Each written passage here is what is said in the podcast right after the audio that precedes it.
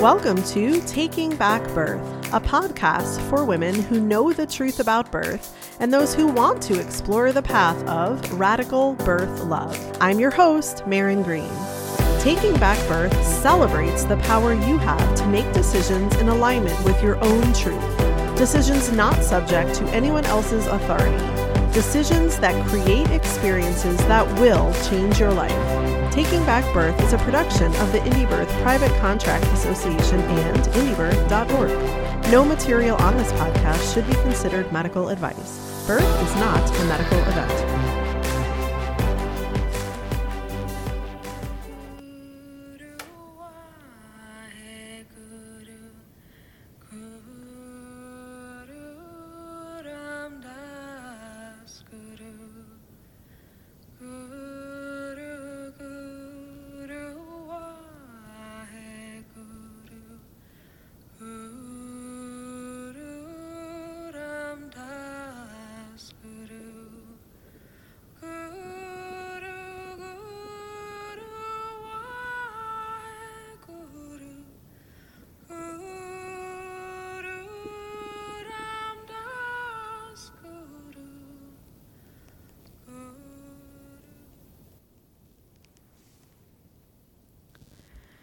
Welcome. It's Podcast Friday, and this is the Q&A week of the month. So, taking a breath and sharing a couple of seconds of a beautiful mantra by artist Alexia Chellun. Can find it on iTunes or I don't know, Spotify, really, really beautiful music and was my hike this morning. So I just set it on repeat. Um, I was listening to her whole album the last couple of weeks, which is called Jap Hari. But that song, the one I played for you, or a couple of seconds that I played, is called Guru Ram Das Chant. And I think that is just so beautiful. I love how her voice is the only thing on the track. And I just set it on repeat and hike. And it just keeps going around and around. And that's meditation some days, right? Meditation is just living life, and music can be really helpful. So I would totally check that out if you're into music or maybe you're already into mantras, but even if you're not, you could give it a try. I find that kind of music is really meditative, as I said, and just settling to the brain. And it is a prayer, of course, um, even if it's not the language that I speak, and even if I don't know, you know, what the translation is word for word, you can look up of course, what the translations are. And this is essentially the one I played uh, a mantra of humility and miracles, supposedly reconnecting the experience of the finite to infinity. So, one of my favorites, thought I'd share. And you can give that artist some love and maybe incorporate mantras into your own daily practice if you are so called. So, quick update before we get into the Ask Marin Q&A Friday.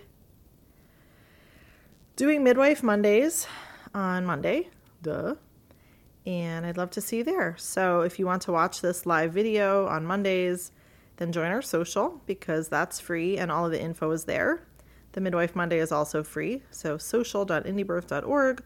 We're trying really hard, if you couldn't tell, to just get everybody over there uh, we have so many platforms. We're on Telegram now, Instagram, and that's all good. We're not ultimately looking to like cut those off at this moment, but the social is really the hub. Like things are posted there that aren't anywhere else. The discussion is really awesome.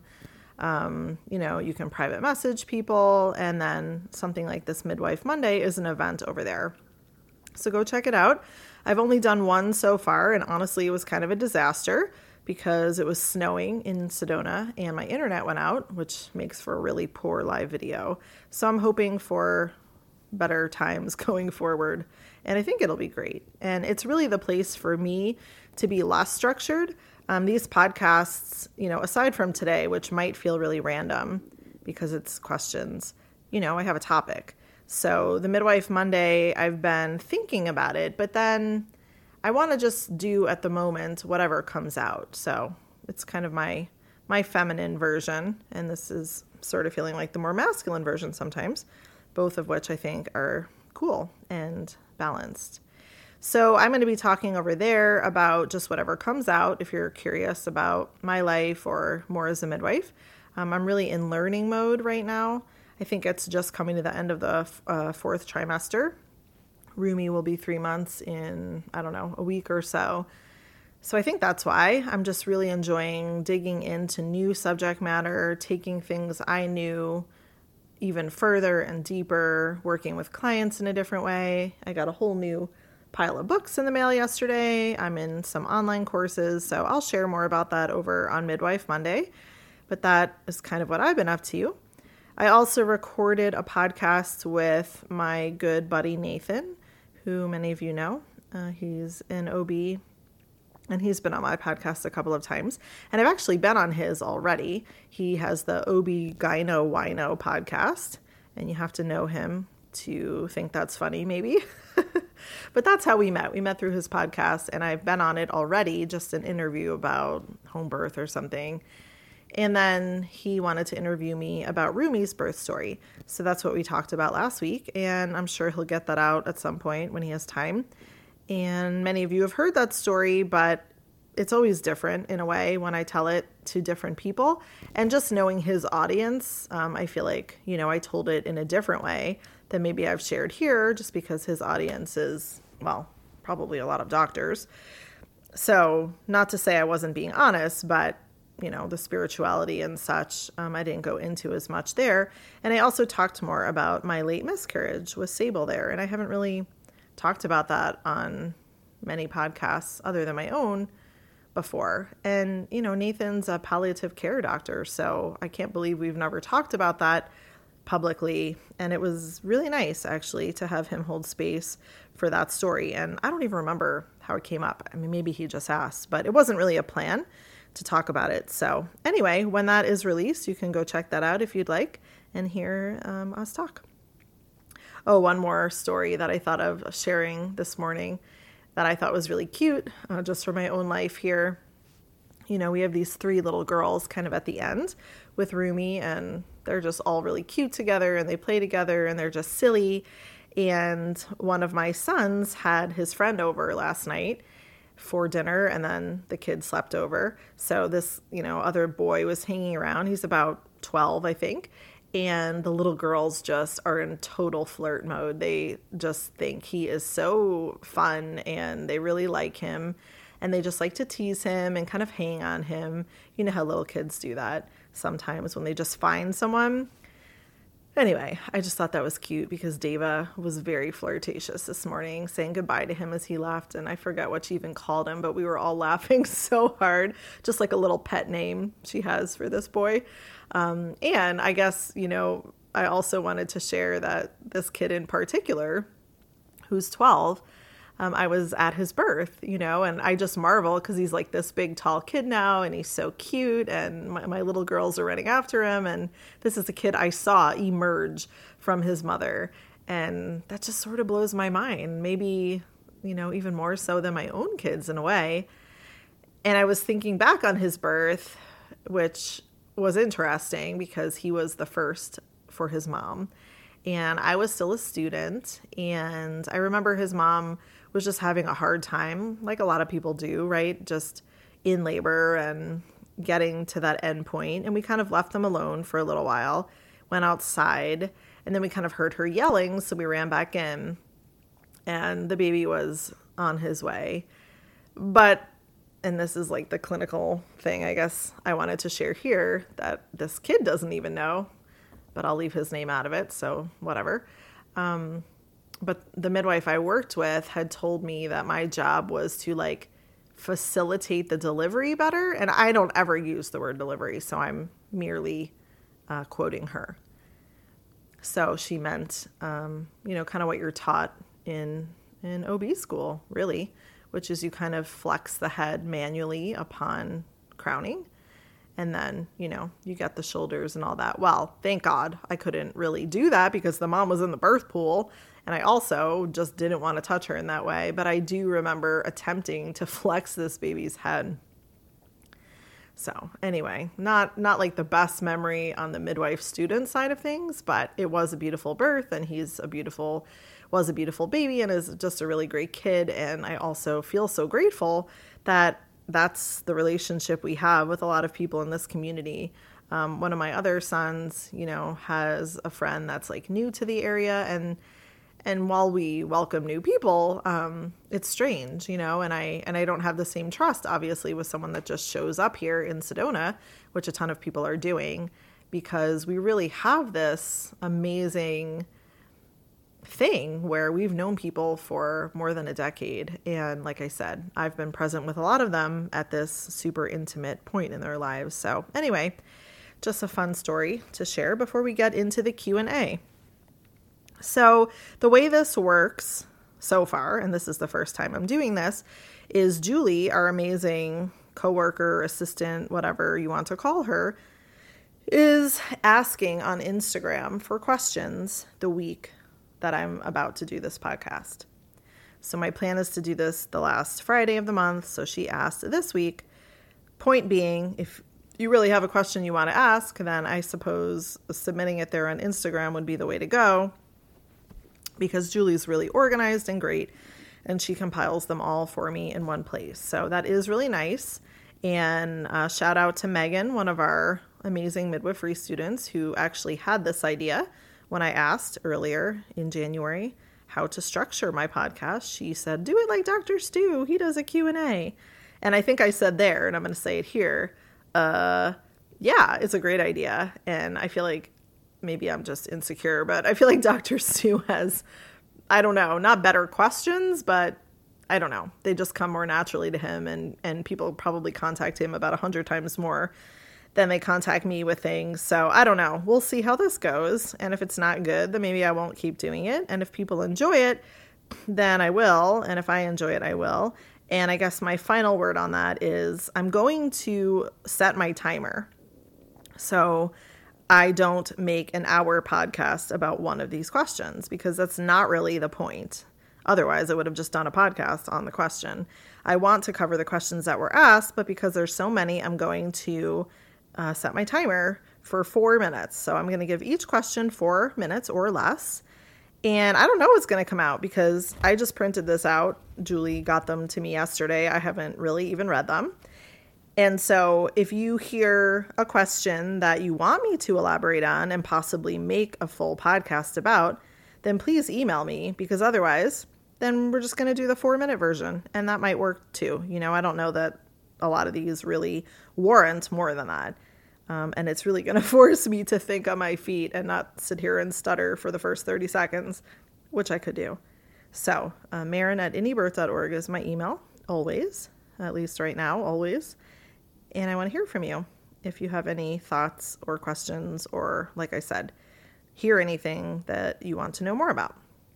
Otherwise, I'm going to go full steam ahead, and this shouldn't be terribly long if I really do keep it to four minutes. And I hope it doesn't feel spastic. I'm hoping that for me too, just like, woo, here, there, everywhere, all the things. All right, I'm going to get my timer up. Hmm, do I want a timer? No, I don't want it to buzz on us, do I? I don't think I want it to buzz. I'll just put the stopwatch on. Okay. Okay, so I'm just going to go through these and see what comes out, and then we'll be done. All right, here we go. What kind of things do you do postpartum to gain back strength? Timer started. Well, I'm assuming the person who asked meant physical strength. I think there's all kinds of ways to talk about our recovery in postpartum. Physical strength is a favorite of mine, as I've shared. Um, maybe I'm a weirdo. I don't know. I really like using my body. And on the flip side, it really bugs me that I'm weak, that 10 babies is not nothing, and I have work to do. Luckily, um, I have the desire to do that and the time, so yay. So, the things I actually do, uh, many of you know I hike every single day, and I'm up to, I usually do two or three miles, whatever an hour is. I'm usually out for an hour, and that feels like enough. And today, the trails were so muddy and gross that I probably went pretty slow. But just hiking, you know, just walking, just getting out there and breathing and um, all that, I feel like is an amazing way to slowly get stronger without anything fancy. So you don't need fancy equipment. I'm also doing yoga quite a bit, and I used to hate yoga, I'll be honest. It's just like boring, but it's been not boring. And some days, by the time I get to it, which typically I, I hike in the morning and then I'll either work out or do yoga in the afternoon, I'm tired. Sometimes I'm too tired to work out, and yoga is the ticket. So I like the Down Dog app, and it's free. I don't pay for it right now. Um, I have in the past, but I'm not paying right now. And it's great. You can set the timer, you can pick what kind of yoga you want, and they lead you through the whole thing. So I think being intentional with that and not doing, I'm not doing like crazy athletic yoga where you move really fast or anything. It's like intentional breathing, you know, engaging that core, which is the main part that needs recovery, and just general muscle building in a really like slow way.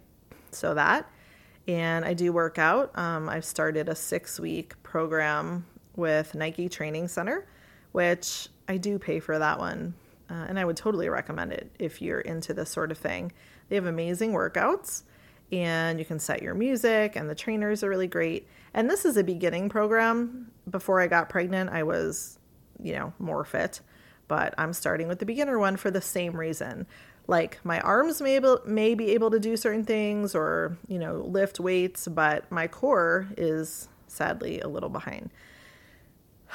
So those sorts of things. And let's see is there anything else? Other ways to gain back strength. Um just food, nutrition, really good food, good hydration, supplements that I know work for me, chiropractic, you know, so many things. And more of like emotional strength is just time, time to digest the birth experience, still time to reflect on who I am because I'm new again. And I think that really is another display of strength and a different kind of awareness. So I make plenty of time for meditation, like I said, breathing, doing nothing, sitting here in my room, reading a book. Uh, I'm all about me right now with some time off from births. So I would highly recommend that. You know, don't give it away, don't get back too soon, don't not ask for help.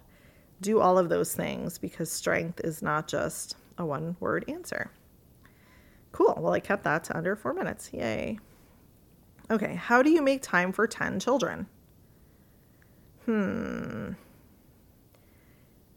I mean, I want to answer the question, but part of me sometimes picks questions apart, if you didn't notice, and like wants to make a different question out of them because I often feel like, especially in birth, sometimes questions are asked where people like miss the point.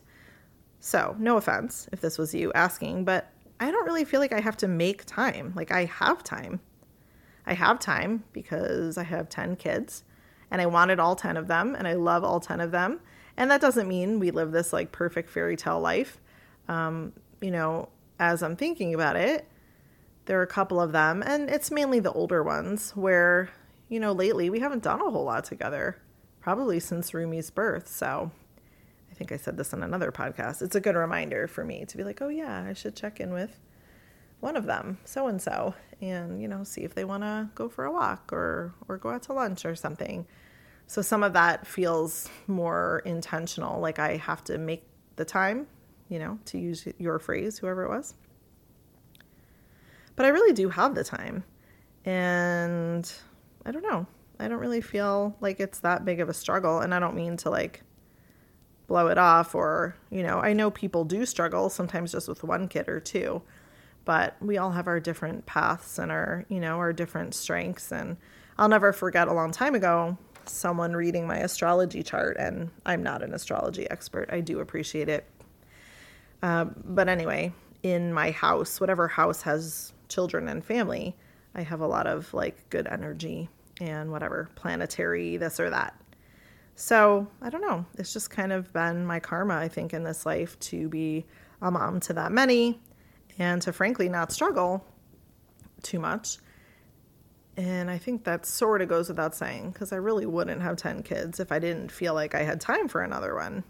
So I feel very grateful. I feel very lucky. They're amazing. And you know, to the question of making time, again, I think we all have time for what we want to have time for. And that doesn't mean, like I said, every day I hit all the check boxes of all 10 of them.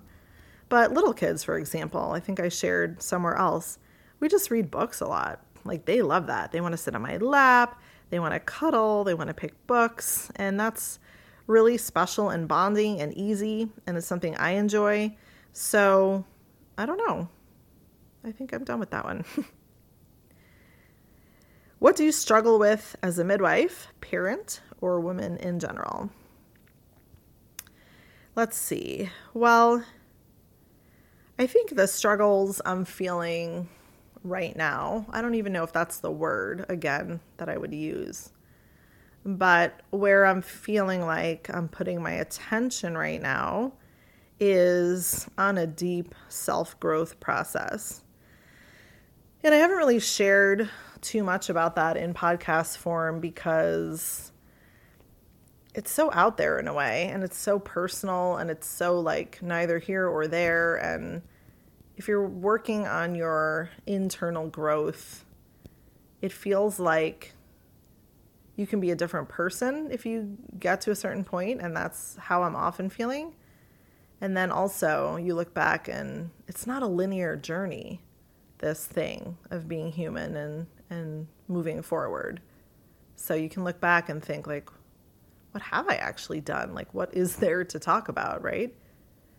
So that's where I am right now, but I wouldn't call it a struggle. I really think it's a gift to be alive during this time and to have had the life I've had and the experiences I've had and want to grow from that because there's always things that I want to be better at. And I, don't like even saying that. So maybe that's where the struggle is. I'm someone that has this idea of perfection in their head. I think a lot of people are like this. But if I tie it back to my childhood, I can see why that's so. I was a really good student. You know, I was the kid that always did whatever the parents wanted. uh, and so getting away from that is what I'm feeling as an adult, you know, who who am I really? Kind of like the big essential questions of being alive, you know. And how can I be more gentle with myself? So the struggle is that. How do I accept where I am? How can I do better without cr- over criticizing myself? How ultimately can I have as much compassion for myself as I am able to have for other women? really. Like I can hear all kinds of stuff come out of people's mouths and I don't have judgment on it. Like honestly, it's like, whoa, that's a lot. Hmm, that's intense. Wow, that was hard. But I don't do that for myself. So, you know, those of you that resonate with being really hard on yourself, that's something I am really wanting to be done with because it's really not productive and it's just not nice. It's not being nice to yourself to, you know, sort of look in the mirror and always want to see some other version self-love you know self-worth. That's that's what i'm on. That's where i'm at. And uh, it is a struggle in the sense of returning to old patterning can be really enticing because it's more comfortable. So getting out of the comfortable into the uncomfortable is my struggle but i love it and i'm happy to be doing it. And ultimately as a midwife as a parent as a woman as this person asked it is benefiting me and I think probably benefiting the people around me. I'm doing so well this time, speaking of being perfect. Okay, is a cord wrapped around a baby's neck something to be concerned about? Why or why not? Um, short answer no. I'm sure there are situations, there have been, there will be, where a cord is just so tight that a baby cannot get out for some reason. I've never seen it. I don't even know that I've heard about it because often if you hear that kind of thing, it's usually after some kind of major intervention like a cesarean. And often in that situation, when they do the cesarean, they just need a reason. And they were like, oh, the baby's cord was wrapped around the neck. So the poor cord, the poor neck, they both have gotten a bad reputation when it's really not a problem. I always think of Dr. Stu actually because I remember hearing him explain this, and I forget the word he used, but uh, it's essentially whatever word means we are taking you know the way something would be for us in our adult bodies and we're using that interpretation or how that makes us feel or how terrible it would be to for example have a cord around our neck and we're putting it on a baby's physiology which is not the same especially in utero right so they're not breathing out of their lungs. So, you know, certainly, yeah, you don't want to cut off circulation, but it's not the same thing. And as an adult, if you imagine something around your neck, it sort of makes you feel panicky or fearful or upset. And we're also, you know, perhaps putting those emotional states of that experience onto a baby who has a cord around the neck when there's no way, there's no reason to think that a baby feels anything you know, emotionally like scary about it. It could or could and probably is just normal and physiological for many babies in utero because they only have so much room in there.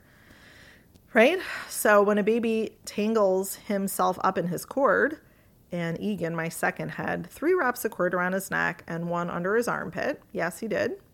He was fine, but his cord was so long. Uh, and as a kid, a little kid, he would wrap he would wrap rope all around the house. It was really cool. See him reenact that. But anyway, uh, cord around the neck is something that happens in utero early on. So a full term baby probably isn't able to do that. So when a baby is small, a fetus is smaller, uh, whatever, you know, who knows, right? 16 weeks, 20 weeks, maybe earlier, maybe a little bit later. That's when they're doing all the gymnastics and they're getting wrapped up in their cords, probably. So it happens. Nothing to do about it. And more active babies, you know, may do more crazy things. But ultimately, it's self protective. So I love explaining it like that because I think that's a very optimistic way of talking about something that people think is so scary. Again, for the reasons mentioned. But a full term baby that's going to be born who has a really long cord was super smart to wrap it around its neck, honestly because cords can be pinched.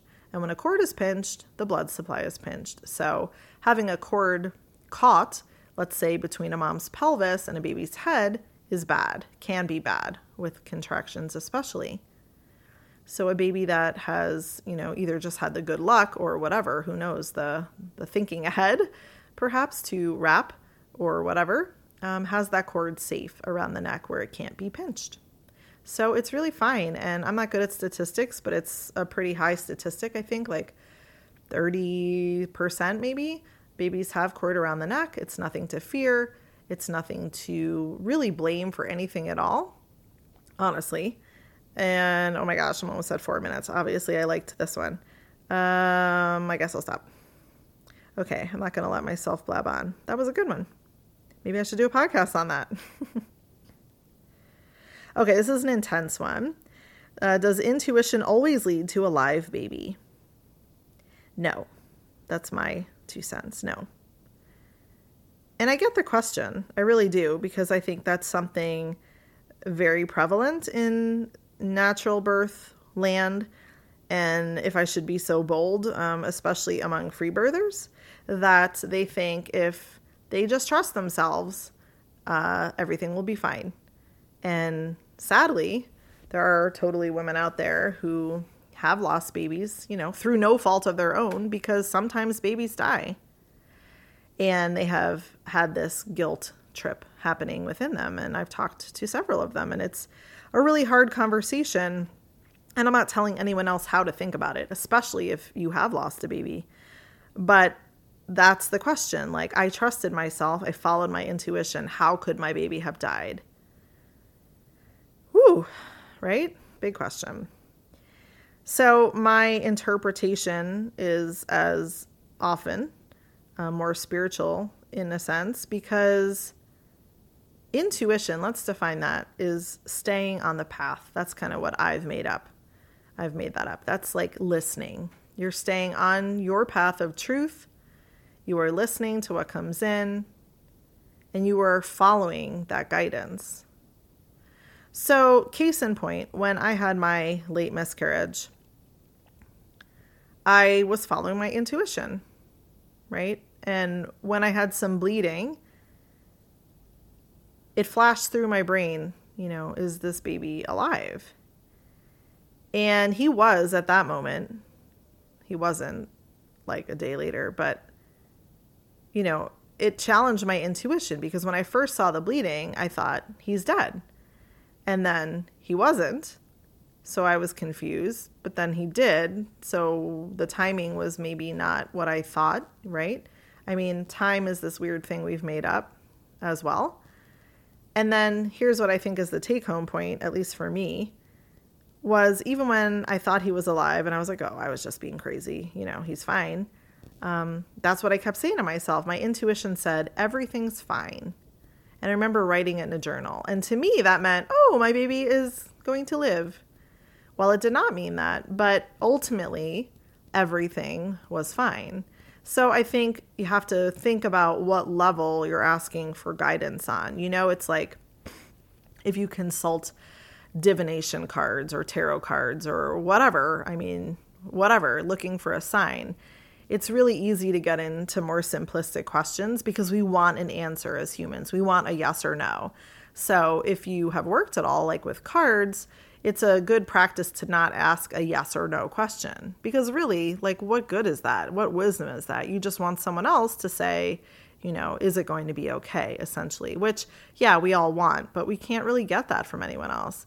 So, anyway, I don't know how I got off on cards and I'm almost out of time, but sadly, no, I don't think following your trust and intuition always leads to a live baby. Not to mention, there's also just soul contracts and karma and our agreement to be here on earth for as long as we're here that really has nothing to do with anyone else, um, even our parents, sort of sadly. Are there any herbs you use for helping keep calm during labor? The only herb I have ever used, and it's not an herb, it's a flower essence, is Rescue Remedy. I love flower essences. They're really gentle. They don't have a alcoholy taste. They don't have a taste at all. And they work energetically. So it might be fun to do a podcast on flower essences, but I'm not going to today. So yeah, that's all I've ever used. I personally wouldn't really use tinctures during a labor of my own, and very rarely have I ever suggested them with anyone else. As a midwife, though, if someone has been up for three nights and they can't get any sleep, and the choice is, you know, some midwives use alcohol. I mean, and people can do whatever they want, but some midwives might use, you know, a shot of whatever, whiskey, to help a mom relax during a long labor. Um, I've not really done that because, I don't know, doesn't resonate with me. But yeah, I've used herbs in that in that way. So motherwort, um, lemon balm, you know, catnip. There's all kinds of good relaxation herbs you could kind of make a little cocktail of, and sometimes it's just enough to help a mom relax. But in a normal labor, things moving ahead, uh, I wouldn't really suggest any of that. And I'm not an herbalist. I don't. I like plants and I respect them, but Western herbalism is not my it's not always my medicine of choice, let's put it that way. So, other ways to keep calm during labor, music is really great. That's been a favorite of mine. Um, you know, oils, essential oils in a diffuser or even on you if it's not too strong. Breathing, feeling relaxed, having people around you love. So, those would be my ideas. Any info or advice for a first time mom who ended up with a low upright T incision and desires a VBAC? Um, I think you mean an inverted T. That's what I would call it, but you're right too. So, yeah, that's considered a special scar, right? And those um, options are usually far and few between for moms who've had a special scar and want a VBAC. Um, what advice? Well, we do have a podcast somewhere out there with a past client of mine. Her name is Jackie, and she had um, a home VBAC after a similar incision and then went on to have another one. And we recorded a podcast. I don't remember when in her journey, but that's very inspirational. And, you know, many other women have done it as well. So, uh, checking with the Special Scars group. I also did a podcast with Jessica Teeterman, uh, who runs Special Scars. I don't know if she still does, honestly, but we did a podcast a long time ago, so you could listen to that. Um, other than that, I would say do all your emotional homework, all your spiritual homework. Um, you know, uh, cesarean is is not the kiss of death for having a, a vaginal birth, obviously, but I think the tendency to um, have another one, frankly, is possible when people don't look at what pattern perhaps got them there in the first place. So I don't know who you are, but it's a great question. Uh, you should take our 13 moons, which is still donation only, because there's all kinds of information about physiological birth and, you know, creating the experience you want and looking at your own birth when you were a baby. Like, there's all kinds of things to look at because I have no idea, of course, what created the cesarean in the first place. So it could be anything, right? Maybe you had a breech baby. Uh, I don't know. So I'd look more specifically at that. And finally, um, you know, for anybody and not just the person that asked this question, we do do virtual prenatals. And I love working with people one on one that way because obviously that gives us a whole hour to focus on you and multiple hours if you want to do multiple sessions because, you know, question and answer like this can't really help someone personally. And it really is so personal. So if anybody is interested in that, it's on our homepage on the website, indiebirth.org. Look at virtual, I don't know what it says, virtual prenatals or something, virtual appointments at the top. And you can book one with Margot or I. So I would do that uh, in addition to the suggestions. How did you find the power to leave the system? Hmm.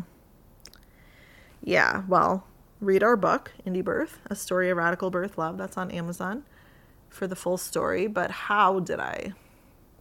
Well, I think when people make huge life changes, which was what that was, I think it's typically because they hit their limit. They hit their limit, right? And in some circumstances, there's all kinds of like connotations there. Oh, she went crazy. Or, you know, whatever. In other words, who knows how it looks from the outside when you hit your limit. But I had hit my limit in so many ways with the system. Um, from a very young woman, and I'll share about this more some other time, but like I had cervical surgery and, you know, I think experienced some degree of medical trauma and abuse. Um, you know, through my first birth, which was a hospital birth, which was actually really tied to that other experience because I really was made to believe I needed them. I just eventually got tired of it, you know. I was angry and even though I had been told to not trust my body and to trust them, to trust the system, I did know that I was inherently more capable. So it was just timing, really. And I think. I think that's a good way of describing that decision. You know, it was timing. It was the culmination of a part in my life that I was ready to move on with. It was anger and then I think it's also on a more positive note um, to leave any system, not just the medical system. And I don't know actually what this person meant. Maybe they meant like the big system, because we pretty much aren't in that either. Um, I think it's just recognizing that we are free. We are free beings. We don't need to ask for that. We don't need to work at that. We are inherently free by birth. But yeah, these systems that largely our parents had agreed to, have agreed to, engaged us in a way where we became slaves in all the ways. So, I mean, I appreciate the question, although I'm not sure that I that I utilized my power per se. It was more like determination and an awareness of this freedom and wanting to be that, you know, wanting to stand in that light and not keep complaining about all the things I hate or hated about a system I agreed to. So, yeah, I think if you're in a system, you've agreed to it. Doesn't mean it's fun, doesn't mean it's hard to find your way out of. But once you realize you are free, it's like you have to work backwards. You know, once you realize you are free, then you take the steps to undo what you've done. Um, vaginal birth with bladder prolapse. Yeah, prolapse is a huge topic, and I feel like I am not the expert on such things. There are so many people out there right now with such great training around biomechanics and and things like prolapse and I don't feel like I'm one of them. Uh, and I'm interested, of course, as a midwife to the degree that I am, but I I don't really have a desire, honestly, to like be a specialist in one of those areas. Um, you know, I would say first and foremost, find a specialist if that resonates with you uh, find a pelvic floor specialist, find someone that works with women in this way, even if you are pregnant, and just get an assessment from them. Because my experience, and, and I'm not saying it's extensive by any means, my ex- experience with prolapse during um, pregnancy and other people, and my, my own too. I mean, I think everyone that's birthed a couple of babies has some even slight degree of prolapse, and so you got to wonder if that's maybe even normal. I digress, but I would maybe get an assessment from someone and, you know, just see because my experience has been that it doesn't cause any problems other than inconveniencing sort of things, which I agree are not normal, but in pregnancy, there's only so much you can do to correct the problem. Um, so, you know, full honest disclaimer here. I really do not have, you know, issues that I would attribute to prolapse when I'm not pregnant. But my last two pregnancies, um, I definitely was having some bladder like leakage. And it was only at certain times of the day. Like it was always when I first got up, which was very odd. It like had something to do with I don't know, laying down and then maybe getting up and having all the pressure there. I'm not really sure. Um, and that was really, you know, it's not fun. It's disappointing in a sense. Um, something about, you know, just wanting your body to not do that. And it's sort of embarrassing and all the things. So I have experienced that.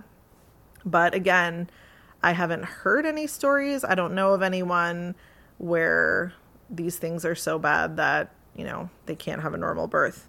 So that is what the person was asking. So vaginal birth. Um, you know, on the on the other side, as far as like not making it worse, I would take our 13 moons and learn about physiological birth and learn about, you know, how to let your baby uh, push itself out, essentially, you know, no coach pushing, no force pushing, no on your back pushing. Just be really gentle with yourself um, during the birth. Let your body just do what it needs to do. And then after birth, definitely recover, which is not the question.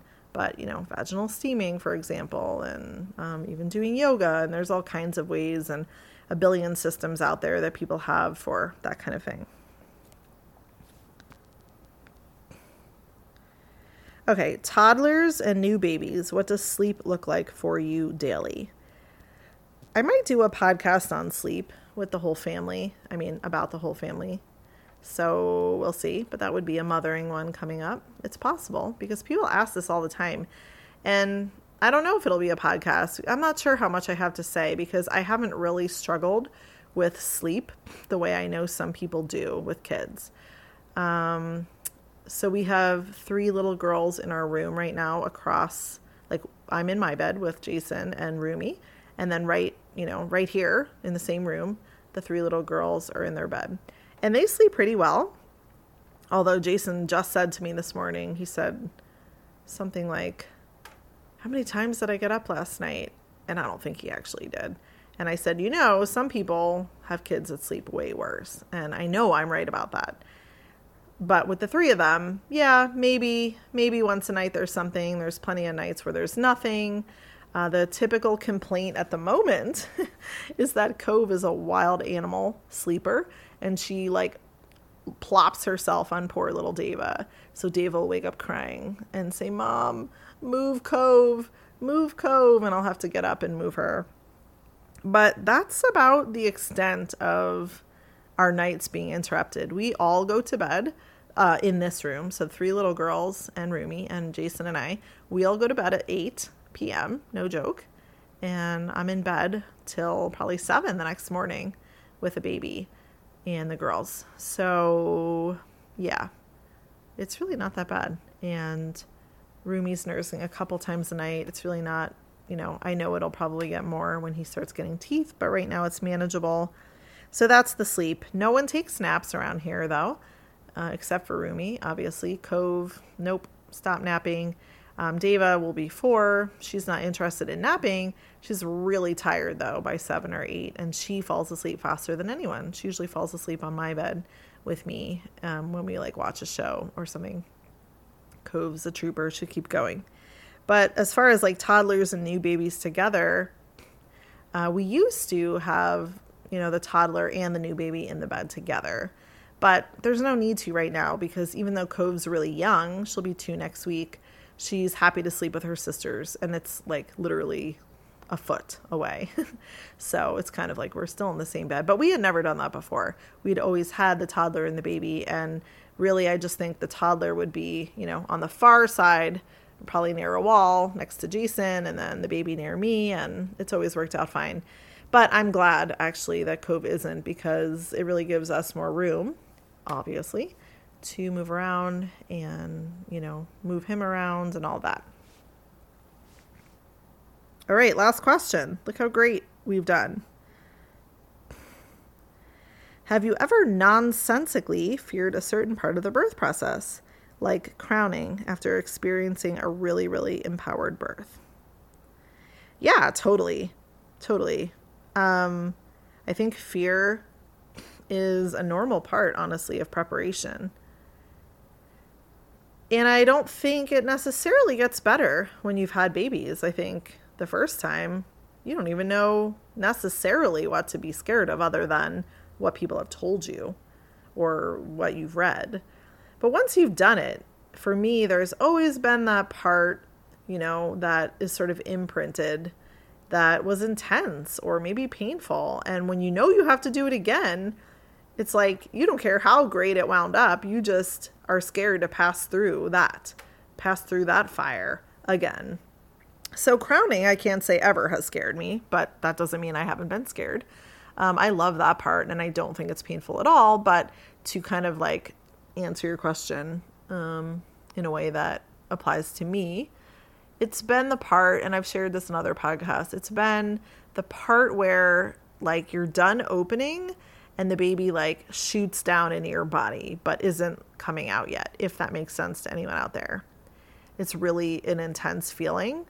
And I don't know, maybe that's why Rumi didn't want to come out that way. Hmm, it's interesting to ponder, isn't it? Um, so how have I ever dealt with that? Well, I think the nonsensical part is just normal it doesn't make sense. Like, we know we can do it, we know we will do it, even though, yes, weird things can happen. Um, but yeah, we kind of fear what we know. So, I guess my best advice would be to kind of rethink that and to ask yourself why you're scared. Like, what is that that you're feeling? You know, and what's the worst that can happen? And, you know, for me, it was like that one part is so intense that I was just afraid. Let's see, what was I afraid of? Now I have to remember. Well, it's a feeling of completely being out of control. Like that was my actual fear is that I would be so out of control that I don't know. And then I had to ask myself, what what? Then what? Like you'd be so out of control that what? That it would, you know, hurt so bad, it would be so intense. Well, I knew I wouldn't actually break open, right? I knew I wasn't actually going to die or whatever it is. So, what is that fear about? I think loss of control is a common fear. And ultimately, like, that's the deeper thing going on.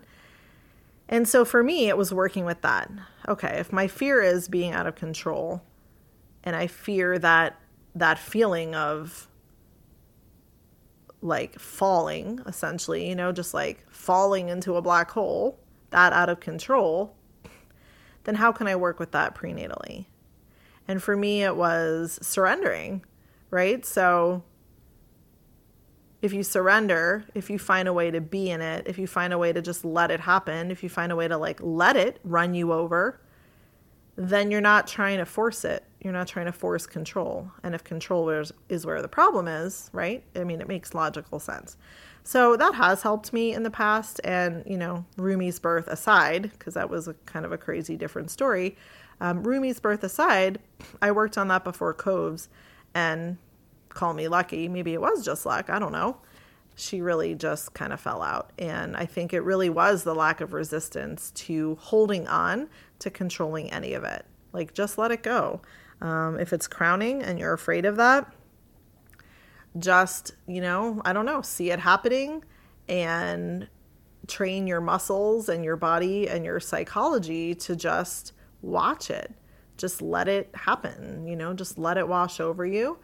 And of course, with that crowning, there's other things, right? Like you could have your own hands down there, and um, I don't know, you could find a way to find the beauty in that moment, right? Because it's almost over and your baby's head is between worlds and it's like so mind blowing and, and amazing. Um, so, anyway, maybe that will be a longer podcast because I am out of time and I did spend more time on this last question only because it was the last.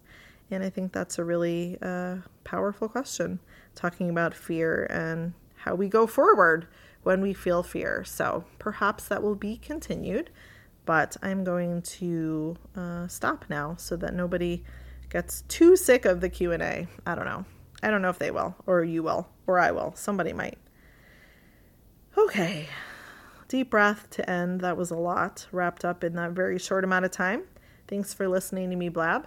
Uh, don't forget to check out the Indie Birth site. If you're interested in midwifery, we are enrolling again in July 2021. So stay tuned for what that looks like you do need a prerequisite done with us, and that is the Birth Warrior Project, or, and this is new, so don't turn off your recording yet, or our intro to autonomous midwifery. And that is a really awesome course that is a prereq, either or. You can choose either one, but um, it's more midwifery based, obviously. And you can find that on our social platform. I can't remember the link on our own site offhand, but you could definitely find it on our social, uh, which again, one more time, social.indiebirth.org. It should be kind of in the featured courses, and you can check that out. And we'd love to see you do that and take that if you're looking to go to midwifery school with us. All right, everybody, have a beautiful weekend. I'll see you again next week.